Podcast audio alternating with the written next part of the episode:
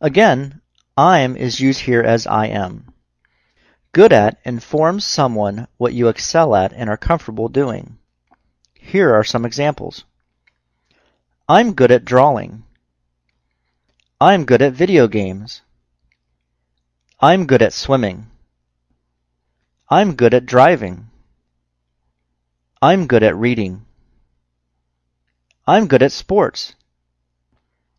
I'm good at writing. I'm good at math. I'm good at dancing. I'm good at chess.